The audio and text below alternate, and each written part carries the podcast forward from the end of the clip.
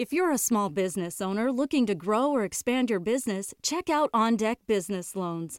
OnDeck offers business loans online from $5,000 to $500,000, and their simple application process only takes 10 minutes. Unlike banks, they'll give you a decision quickly, and funding is as fast as one day. Get a free consultation with an OnDeck loan advisor. Visit ondeck.com/podcast. Hello, everyone. This is Allison. I'm away on vacation this week, but please enjoy this very popular episode from last year with Alberto Cairo on data visualization. We'll see you next week. This is the Customer Equity Accelerator, a weekly show for marketing executives who need to accelerate customer centric thinking and digital maturity. I'm your host, Allison Hartsoe of Ambition Data. This show features innovative guests who share quick wins on how to improve your bottom line while creating happier, more valuable customers. Ready to accelerate? Let's go! Welcome, everyone. Today's show is about visual data disasters, specifically the many ways we misinterpret visual data. And to help me discuss this topic is Alberto Cairo. Alberto is the fascinating and frequently funny leader of the Visual Trumpery Tour. When he is not writing books or hosting workshops, he's a professor at the University of Miami, specifically the Knight Chair of Visual Journalism. Alberto, welcome to the show. Hi, thanks for having me. Now, when I was getting my journalism degree, I can tell you visual journalism was not a specialty I had the option to choose. So, could you start by telling us a little bit more about your background and how you gravitated to this topic? Sure. It was it was not an option when I studied journalism in Spain either 20 years ago. I'm originally from Spain and I studied journalism there. Um, it, it, all happened by happenstance. My original intent when studying journalism was to work in radio. I actually did internships in radio stations, the equivalent of NPR in Spain, reading the news in the morning. Uh, but at, at, some point at the end of my, um, my, uh, in the fourth year of my BA, I believe that it was, a professor of mine knew that uh, I can draw a little bit. I'm not a great artist, but I can I can sketch things out. And she knew this about me, and she got a request from a local newspaper in Spain that was looking for a journalism student who could act or work as a reporter, but at the same time who also could have an eye for design. Mm. So she recommended me for that position, and I was hired as an intern in that newspaper with no experience whatsoever in design. I knew I knew nothing about design at the time. But then I started working in this in this team in this group, and I started educating myself about the the convergence or the overlap that exists between um, let's say, traditional storytelling or journalistic storytelling and also visual storytelling and how the two of them reinforce each other. And I have been in this field ever since until this until today. What, uh, just not to uh, not to out your age or anything, but roughly what decade was that when your boss was asking you to do more visualization work?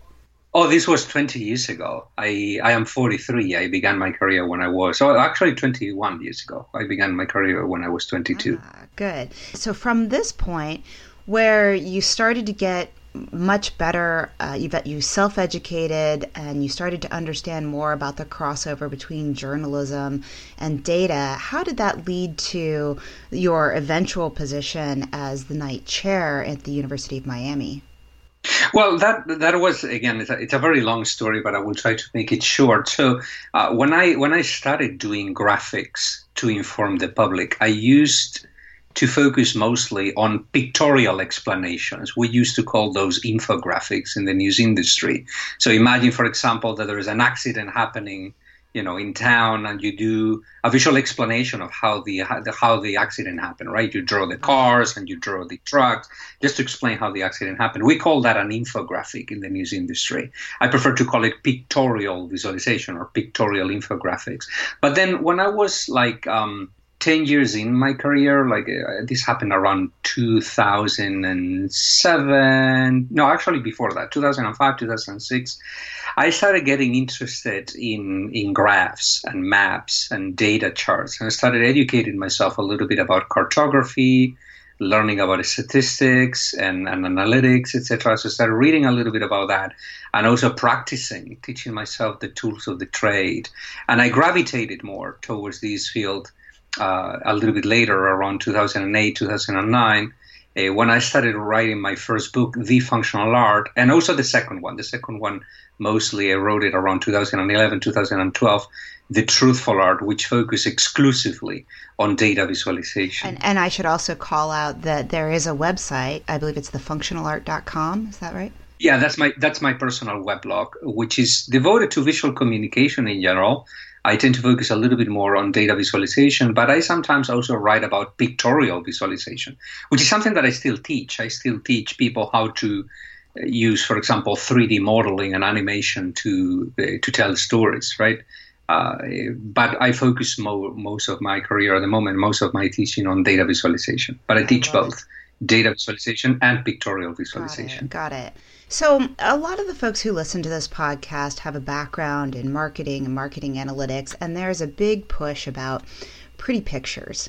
Uh, tell me mm-hmm. maybe a little bit about why should I care about what is conveyed behind those pretty pictures you know maybe shouldn't i just be mm-hmm. happy mm-hmm. that i've created something that's visually pleasing and that you know people are starting to talk about it i'm starting to get uptick on the work that i've done should i care that mm-hmm. there might be visual mischief in that infographic or in that visual presentation mm-hmm. Absolutely. So creating a beautiful picture is a worthy goal. I'm not against it. I'm a fan of you know nice looking maps and charts and graphs etc although i think that that is just one of the dimensions that uh, need to be considered when we design a data visualization uh, in my second book the truthful art i say that uh, any great graphic is made of at least five different elements or it, it should pursue five or six different goals uh, and the first one is one of them is that it needs to be beautiful, right? So a good graphic is always a beautiful object that you can look at and, and enjoy, right? That's a, one of the components, one of the elements of a great graphic.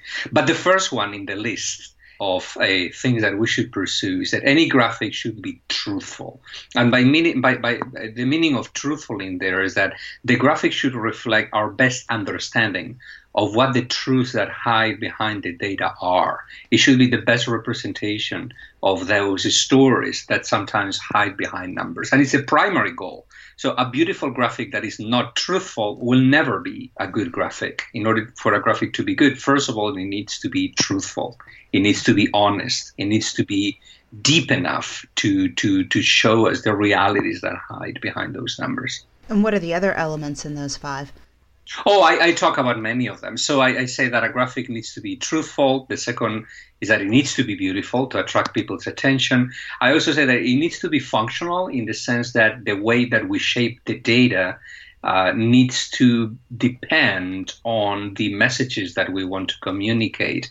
And I devote a lot of pages in the book to explain, for example, how to decide whether you need to use a bar graph or a line chart or a data map, etc. So each one of those uh, ways of representing data is better suited for a particular goal.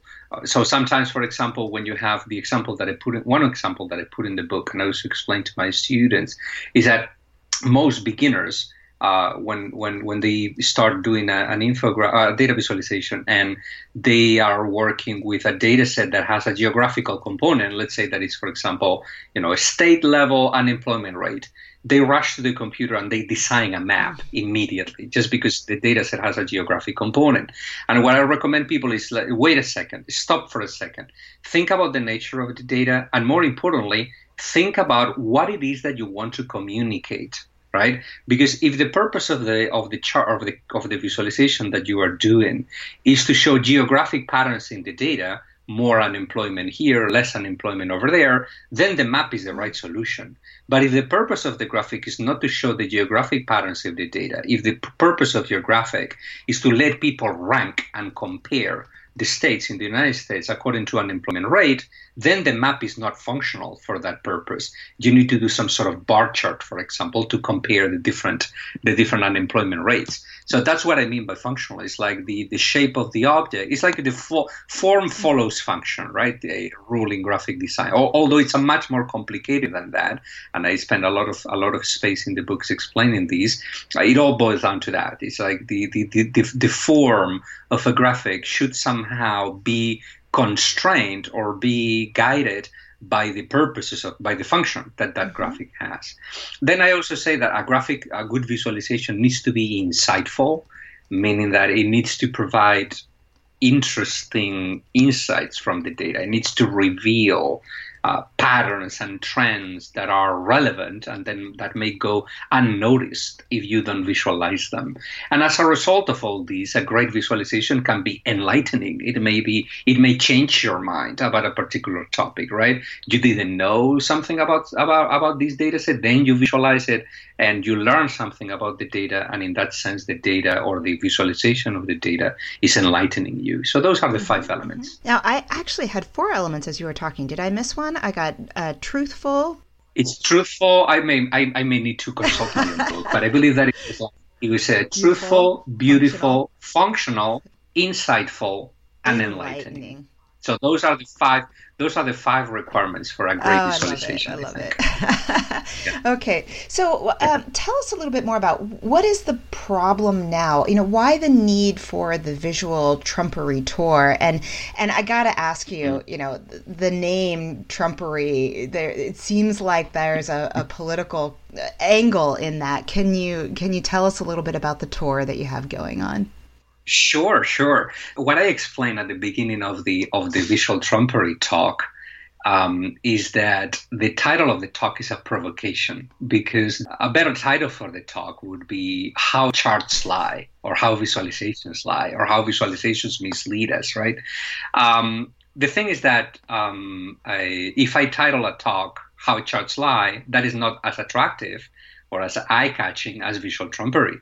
Now, visual trumpery, the title comes uh, from from a, moment of revelation that I had after the 2016 presidential election, when I was on Twitter following the results of the of the November election, and a, a person who I follow in social media, uh, social media tweeted the meaning of the word trumpery because trumpery is an actual word in the English language. It's, a, it's an old, old word that comes from French. And a trumpery is something that lies, something that deceives the eye. So I thought this is perfect because it will help me attract more, bigger audiences.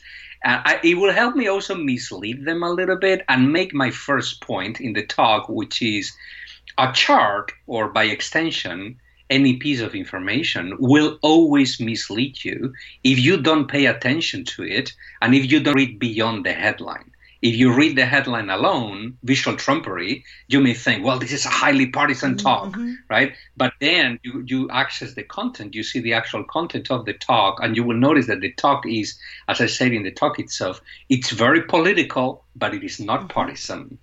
So I believe that the, that using charts well is a political issue in the sense that charts can inform public discourse or public conversations if they are well designed. But the talk is not partisan in the sense that I have examples both from the right and from well, the let's, left. Let's talk about some of those examples. And I, I, just I love the name of that tour. That's fantastic. And I I, I think I know a fair amount of um, unique words, but that was one I had not been familiar with. So thank you for adding to my lexicon there. So let's talk about that political uh, angle, the political party side around visual trumpery. And you know, obviously, there's such a an interesting angle that could be played from both sides. What is it that the political parties are doing that is causing us to be, you know, perhaps misled or using the data incorrectly? Well, it's not just political parties. It's it's it's partisan people on both sides of the political spectrum, right? So uh, both in the talk and in the book that I'm writing around the talk, I explain that these uh, the misuse of charts is not related uh, to uh, your being on, on, on either end of the political mm-hmm. spectrum. It's more related to the fact that you are partisan and that we all like to see what we want to see. We all like to have our opinions confirmed, right, and corroborated, so right. right. When we see a, yeah, when we see a chart that apparently eh, confirms or corroborates what we already believe, we feel really happy, right? And when we see a chart that refutes what we believe, we tend to reject it rather than reading it carefully, right? So I have examples from partisans from both the left and the right and up and down from all over the political spectrum because this is a universal problem.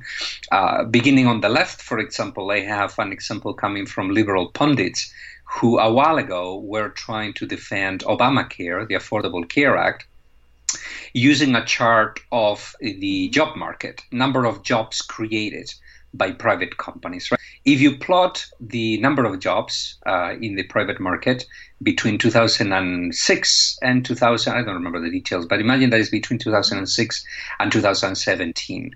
The shape of that curve will be will have the shape of a U, right? It has a, a U shape, meaning that jobs started, the creation of jobs started shrinking or, or, or dropping uh, during the economic crisis and then there is an inflection point and then the, the, job market recovered. The number of jobs started increasing again right? Well what these pundits were doing though is that on top of that chart showing the number of jobs created by private companies they overlaid a point in time saying well this is the point in time when obamacare was approved when obamacare was passed the affordable care act. And the passing of the affordable care act happens to coincide very closely to the uh, with the inflection point in the curve when the curve is start it start it starts going up again the number of jobs right so what these people were implying is that the affordable care act is great for the job market contrary to what republicans say republicans like to say that the Affor- uh, affordable care act is terrible for the job market because it's hindering companies' ability to hire people and so on and so forth because it's so expensive to pay for healthcare, mm-hmm. right? Mm-hmm. Um, in, contrary to that, these pundits were saying, well, that is not true. Take a look at what happens. The job market is recovering, and take a look at what happened on the inflection point. The Affordable Care Act was mm-hmm. passed. Well, I don't have a strong opinion about this. I'm not an economist, and I don't have an opinion as to whether Obamacare is good or bad for the for the job market. But what I point out in the talk is that that is completely besides the point. What you believe about Obamacare, whether you think that is good or bad, the chart itself doesn't tell you anything about that. Because a chart, this is a, a principle of good chart reading or good chart making. A chart only shows what it shows and nothing else. And all that that chart is showing is that there is a coincidence in time between two different events the inflection point in the job market curve and the passing of Obamacare. But that doesn't mean that Obamacare is what caused the inflection in the job market curve. They could be completely unrelated, or there could be many other factors that also contributed to the recovery of the economy. The chart is not revealing them, right? So the chart doesn't prove anything. It's completely. I, I think that is that particular chart was completely useless to either attack or to mm-hmm. defend. Obamacare. The chart on its own. We often talk I mean. about that in analytics. Uh, you know, correlation is not causation.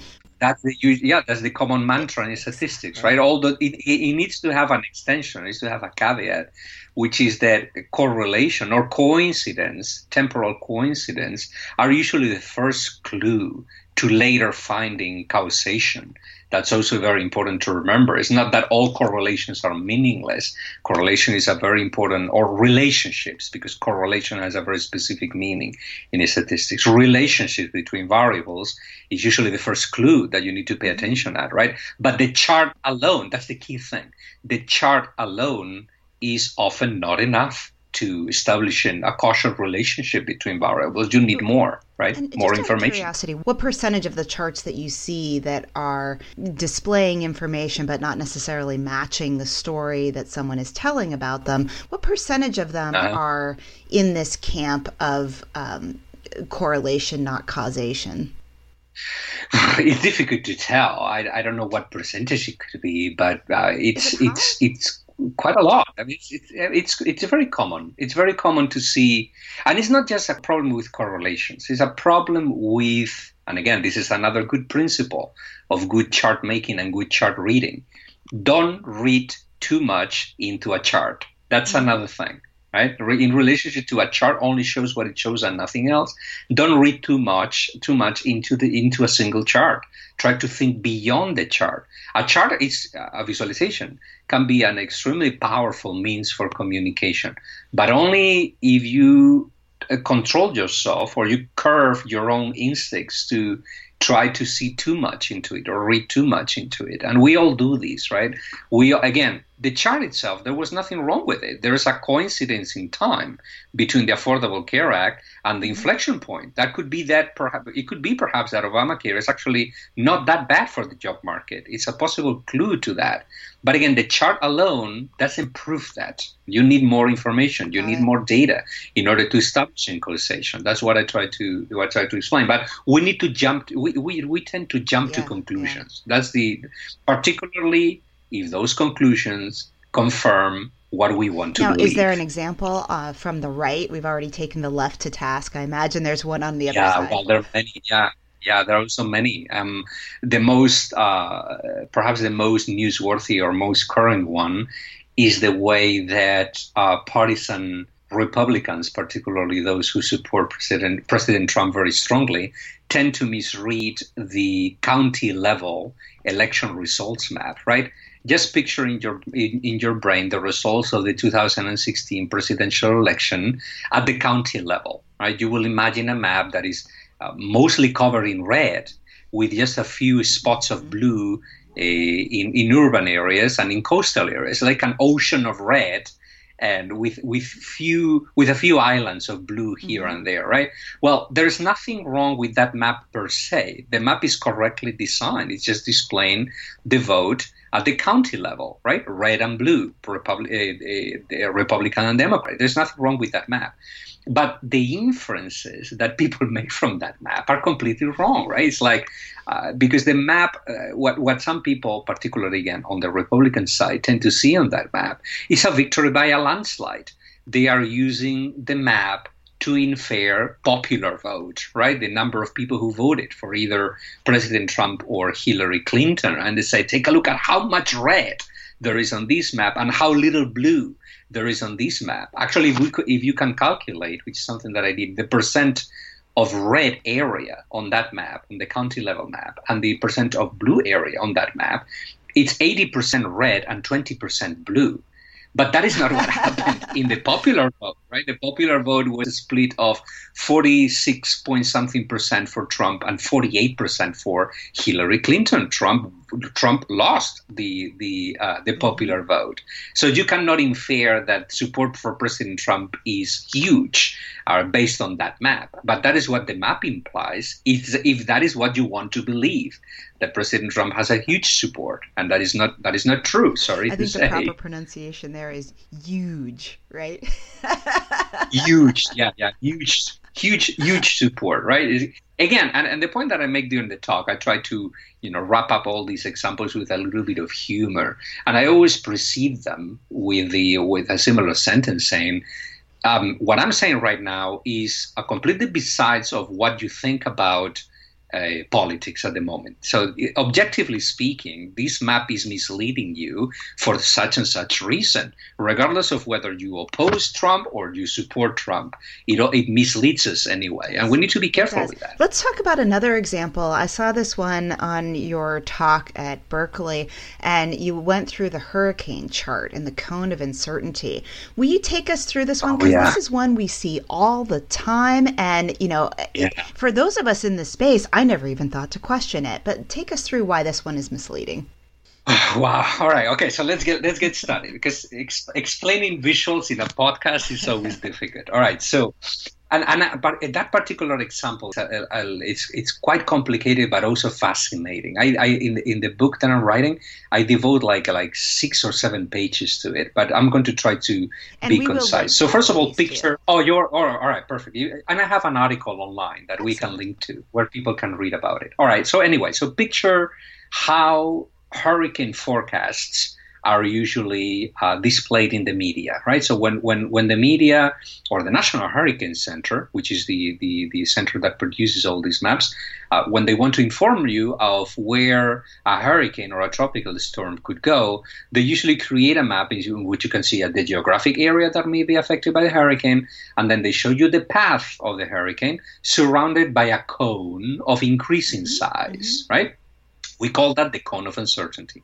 Now, the right way to read that map is to imagine that that area contained in the cone is made of, let's say, dozens or hundreds of possible paths of the storm.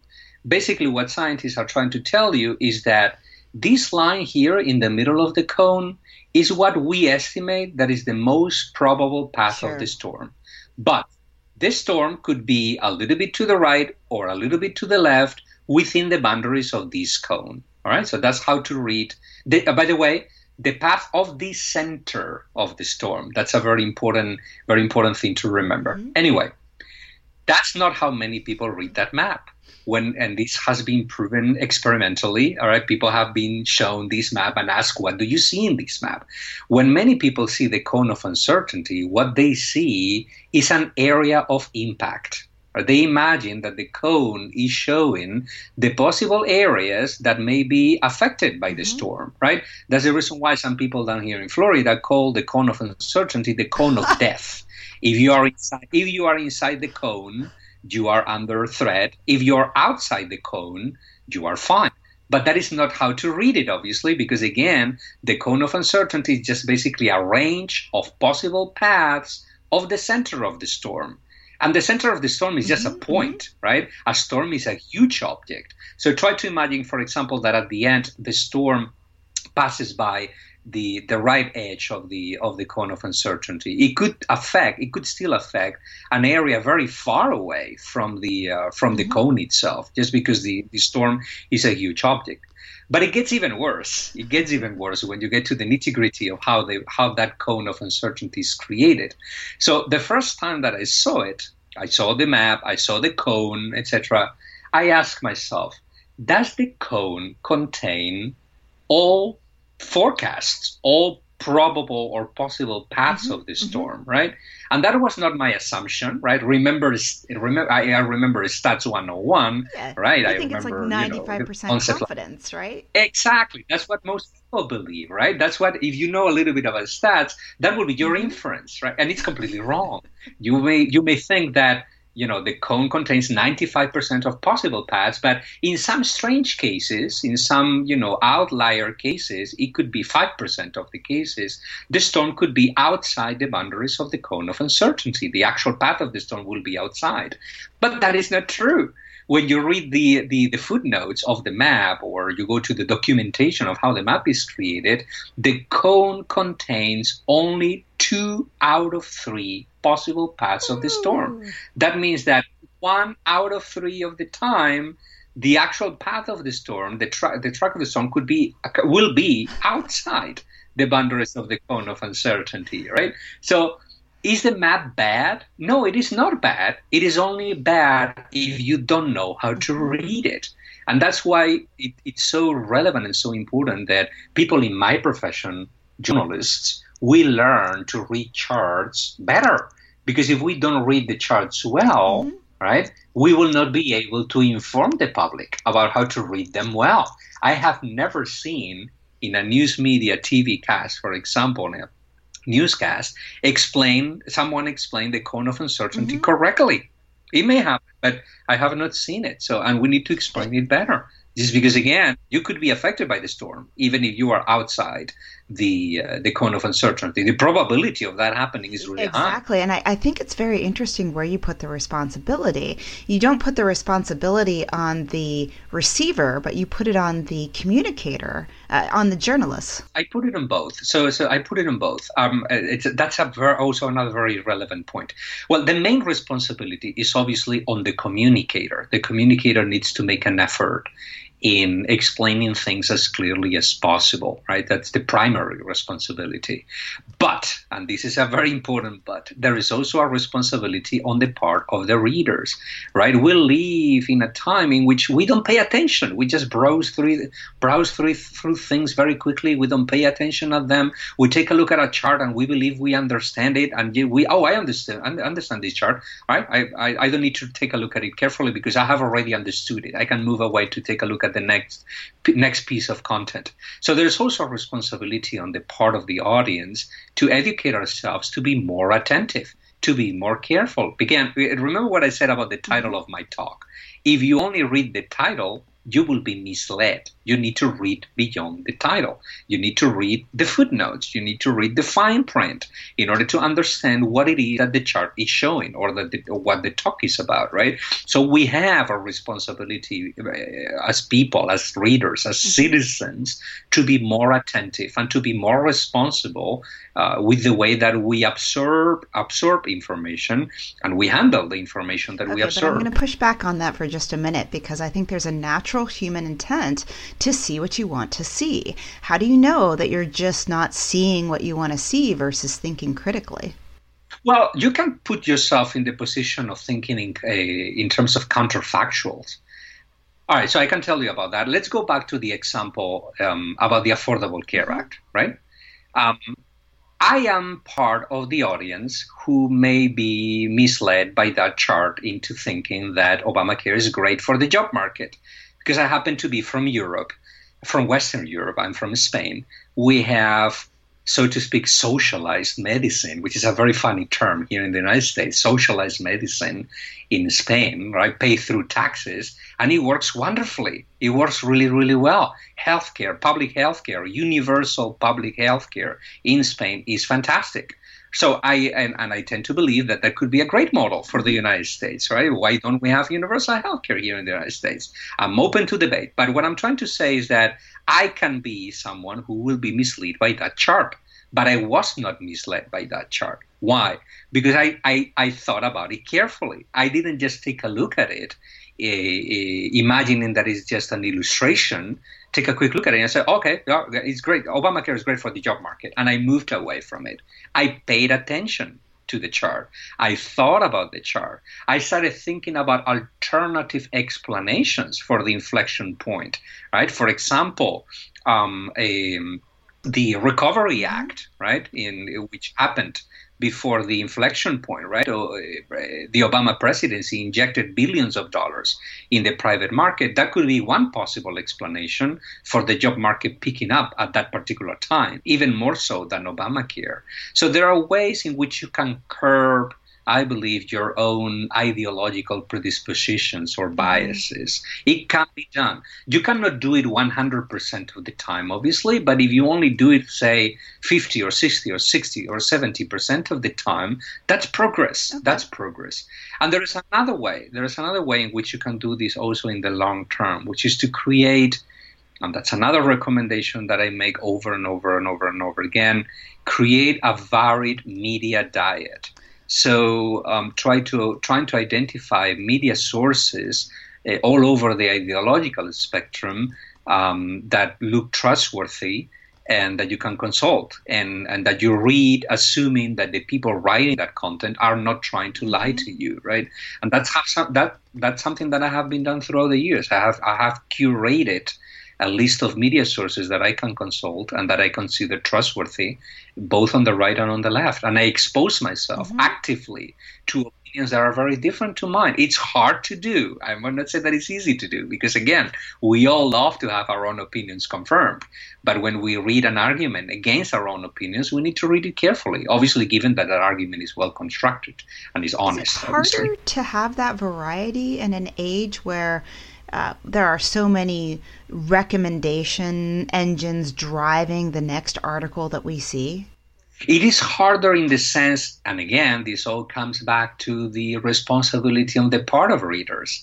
It is harder in the sense that uh, we have become our own curators of information, uh, meaning that we are now responsible to create our own media diet. We cannot just rely on you know forces above us to curate information for us. So we need to actively identify throughout time sources that are reliable, that don't lie actively, and use them for information in the future and only consult those sources. So I my own um, my own bias when I read uh, news in social media is that if that a particular piece of information comes from a source that I don't know and that I have not vetted myself, all right, uh, in, a, in, a, in a certain period of time, immediately I don't trust that piece of information. I will look more, mm-hmm. I will look deeper mm-hmm. into it before before sharing it in social media, before tweeting about it, I will take a look, a very very close look at what the now, source I, is and what the information. I, I personally use a rule of triangulation. If I can find three different sources saying basically the same thing, then I I start to trust that piece of information.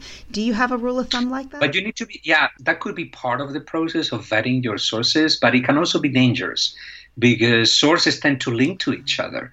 So again, at least one of those, one or two of the uh, of the corners of that triangle should be sources that you already trust that have proven to you that they don't lie actively, right? So it cannot be just any mm-hmm. source. Those three sources cannot be any source. One or two of them need to be sources that can be mm-hmm. trustworthy according to your own assessment. And again, it's hard work because you need to follow sources uh, throughout a particular period of time to see what they publish, what their orientation is, whether they publish good content or bad content, biased content or non-biased content. So it, it's hard work. So yeah, we, we need to do more hard work, I believe, as, as readers, as consumers of information. When you're trying to decide what's a valid source, how important are the retractions? Extremely important. Actually, just that's one of the things that that I use as um, as a as a sign for quality. So if uh, if a news organization never publishes corrections visibly, I just erase it from my list. I only have I only include sources that public that that publish uh, corrections. Um, when the, when they screw up, we all screw up. There is a difference between lying and screwing up. Everybody yeah. screws up. That's a very important um, but not everybody lies in news media, right? So, and that the key difference you can identify uh, when you focus, when you pay attention at yeah, corrections. Yeah, well, these are these are great tips. Are there other tips that people should keep in mind when they're looking at these visualizations? And we've talked a lot about thinking critically. We've talked about reliable sources. Um, what else should they be? You know, if they're if they're convinced they really want to think more carefully about data and the visuals that they look at, is there a hit list or a checklist or something that they could go through? Yeah, um, there are several things that we need to pay attention to. Uh, the tips that I give during the talk. So, for instance, take obviously take a look at the source of the of the data. If you have time, take a look at the primary source of the data. So, if the chart, for example, is displaying the results of a poll or the results of a scientific study, you know, devote one minute or a couple of minutes to go to the primary source and see what the what the data is and whether the chart published in that particular source reflects the primary source well. So that would be the first thing. If you have the time, obviously, we don't always have the time to do that. But if we do, it can take us a long way in identifying a faulty visualizations. Second thing that we can pay attention to is as to whether the the graphic is um, well designed or not, meaning whether the scales on a chart have been uh, have been mm-hmm. distorted or uh, things like that, or the colors of the map have been distorted to convey a particular message, etc. Talk extensively about these. Um, uh, another thing that is uh, to ask ourselves whether the chart contains a sufficient amount of information in order to uh, support the message that the chart is intended to convey right? And, and is a very, very common problem. And it's related to the principle that I explained before about when I said that a chart shows only what it shows and nothing else, right? So is the chart providing enough data to support the claims for example, that the title of the talk of the of the chart is making, right? So we need to pay attention because many charts are extremely simplified, are oversimplified, and sometimes they, they need to include more information. Are you also recommending in that um, that you not look at the title first, that you look at the chart first and then the title? You know what? I mean, I, I don't mind. That could be one possible approach. But if you take a look at the title first, then you need to keep the title in mind and put it in, in, in, in comparison, compare it to the actual content of the chart itself. Because the title can bias your perception mm-hmm. of the chart. So it's like read the title by all means. That's what I do. But then put it aside for just one second and just focus on the messages that the chart is conveying, and then compare those messages to the title to see whether the title has any merit or not. Right. So that could be a possible a possible strategy. Um, uh, don't read too much. Another principle or another thing. So again, don't read too much into a chart. That could be another good principle of chart of chart reading. Uh, and try to put your as much as you can. Again, it's not 100% possible, but try to put your own cultural and ideological biases aside when you when you read a chart or when you assess a chart. Try to assess the chart based on its own merits, not on what you want to see on the chart. Again, this is hard work it sounds easy when you say it. It's hard, but it can be mm-hmm, done. Mm-hmm. But it, I think the first step, like most biases, is being aware that it's that you might have a bias. Yeah, that's perhaps the hardest part, right? Acknowledging that we all come from somewhere, right? We all have values and we all have, and we need to assume that other people's values also have merit and also have reasons mm-hmm, to exist, mm-hmm. right? If we want to have an informed conversation. Well, and I think that's especially hard in this industry when we're trying to create data driven cultures and we're trying to give people uh, actionable insights. You know, there's pressure to show that there's something you can do with the data. And so I think it's very easy to leap into um, the fact that something is uh, perhaps more important than it is. But uh, testing, which is something we also talk about on this show, can be a really great avenue to say this is an assumption. Now let's test it and see if it's true. Yeah. Yeah, yeah, testing is really important, but I believe that there's something else that is also important, which is to assume or perhaps accept that charts are not conversation stoppers meaning a chart will not close a conversation. We need to change our mind. We need to change the, the, our frame of mind, the way that we approach charts. Charts are not a way to end conversations. Charts are means to push conversation forwards, forward, to, to facilitate conversations. Charts alone are rarely arguments on their own when they are presented in isolations. But charts can be extremely powerful elements in conversations or assets in arguments about a particular topic, right? Uh, again, we tend to believe that a chart represents truth, that a chart is subjective, that a chart, that the data on the chart is is scientific, and and that is, I mean, that's not a bad thing to to think, right? But at the same time, we also need to remember that charts are limited they are limited models of reality, and therefore they cannot capture reality itself in all its complexity. They need to be put in context, they need to be put again inside longer arguments about the topics that we need to oh, discuss. That's a fantastic point. I love that. Thank you. So now you've got the tour coming up. Can you talk a little bit about how would people get in touch with you or how they uh, might find your books or how they might catch your tour? Uh, sure. I mean, the, the best way to to find me is um, uh, through my own uh, weblog, which is the title of my first book.com. So it's like uh, the functional functional thefunctionalart.com thefunctionalart.com that's my weblog. Also on twitter i'm pretty active on twitter and i tweet mostly about about visualization.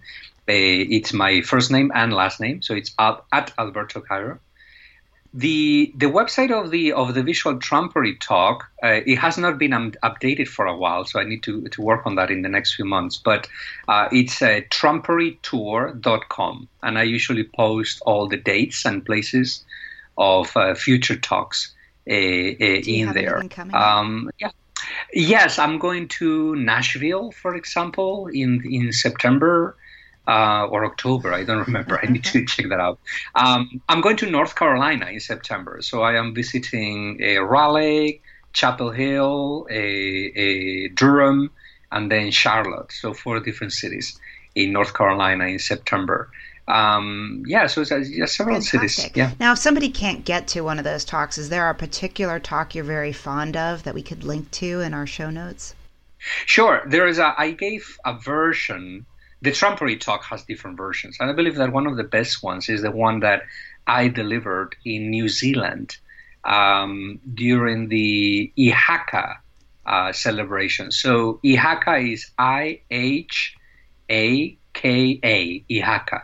So the Ihaka lectures is a series of lectures honoring uh, Ross Ihaka, who is one of the creators of the R programming language. He was a professor. He was a professor in New Zealand, in Auckland, in the Department of Statistics at the University of Auckland. He retired. He's still around, and they created this series of lectures. And they invited me to deliver the visual trumpery talk during the Ihaka lectures, and it's available on YouTube. That's one of my favorite versions of the trumpery talk. But it changes every every time that I deliver it, I update the examples, I change it a little bit. The, the structure of the talk doesn't change that much, but the examples that I showcase uh, those I change. I, yes. I, um, I have to say that if you if you have the chance to catch Alberto Cairo on one of these talks, definitely go and see him. I I caught one of them online before we spoke on this podcast, and you are just so entertaining. it's so delightful to hear this topic, which can be fairly dry, delivered in such a mm-hmm. um, a funny, entertaining way. So I I, I uh, think yeah. that's fantastic. Thank you for taking up the cause. Thank you. Thank you for the kind words. Good. Well, let's let's summarize a little bit about what we've heard. Uh, we talked about why should I care about visual trumpery? You know, this this visual mischief and and deception that's going on, and and we came to the conclusion that there were five great elements that happen in most powerful charts or most powerful graphics from them being truthful, beautiful, functional, insightful, and enlightening. Those are the five key components that we're really after. But, you know, we can marry that with what you said at the end, Alberto, which is the chart isn't just meant to be a stopping point. And I think that's where the last piece, enlightening, becomes so valuable is if it is indeed enlightening, shouldn't it prov- provoke a conversation? Shouldn't it cause people to say, oh, I didn't know that. What about this? And, and indeed, that's what we oftentimes like to hear when people are engaging with our work is they find six different ways that they want to twist it and turn it to explore it and understand it. Uh, it can be a powerful way to to get hold of the data and the story behind the data. That's a fantastic summary. You should deliver the talk in the future. uh, I don't think I could do it justice. Not like you. Thank you. Um, and then we talked about the different examples. We talked about uh, the left and the right versions, and the uh, the editor, uh, sorry, the electoral map, uh, the Obamacare on the left and the uh, electoral map on the right. And what you said here that was really good was it, it and and I've heard this before from other people that we've interviewed, which is to think critically, to think beyond what the data is telling you, to think beyond the chart, and and especially mm-hmm. here we talked a lot about pausing, set your biases aside, mm-hmm. and really think that the chart is just the chart. It's only showing you what it has. It's not. Uh, it's not mm-hmm. designed to tell you all the answers at once, unless it's extremely well designed. Uh, and there's another. I'm yeah. going to interrupt you in there, but because there's another element to that which I forgot to Please. mention. But but I make this point in the talk and also in the in my in my third book, the one that I'm writing, which is that when we think alone we we don't reason. We rationalize. That's a very another very relevant point. So when we only talk to ourselves or to people who are like-minded, people who already think like us, we tend to basically use our reasoning skills to confirm what we already believe. It is better, and again, this is connected to the idea of charts as part of uh, uh, as part of a dialogue enabling process, right? So don't you don't don't reason about the chart on your own. Talk with other people who are not necessarily like-minded about the chart. because every every person will see something something different in the chart and understanding and good reasoning may arise through the conversation about the data that is being shown to you and to that other person we don't think well alone we are social creatures and we only can reason well when we don't think on our own or in collaboration with people who already believe what we believe. We reason better when we partner up with people who are not necessarily like us but who are a little bit different I than we are. I love that. That that is going to be our closing note today. don't don't reason on your own. Definitely look for those opposing opinions to come to a proper unbiased conclusion. Alberto, thank you so much for joining us today. It's been an absolute pleasure to have you. Thanks for having me. Links to everything we discussed are at ambitiondata.com slash podcast, and that will include links to the different visuals that we talked about today and links to the video that Alberto uh, mentioned at the end of our talk. Now, remember, when you use your data effectively, you can build customer equity. It is not magic, it's just a very specific journey that you can follow to get results. Thank you for joining today's show. This is Allison. Just a few things before you head out. Every Friday, I put together a short bulleted list of three to five things I've seen that represent customer equity signal, not noise. And believe me, there's a lot of noise out there. I actually call this email the signal. Things I include could be smart tools I've run across, articles I've shared, cool statistics, or people and companies I think are doing amazing work building customer equity. If you'd like to receive this nugget of goodness each week, you can sign up at ambitiondata.com and you'll get the very next one. I hope you enjoy the signal. See you next week on the Customer Equity Accelerator.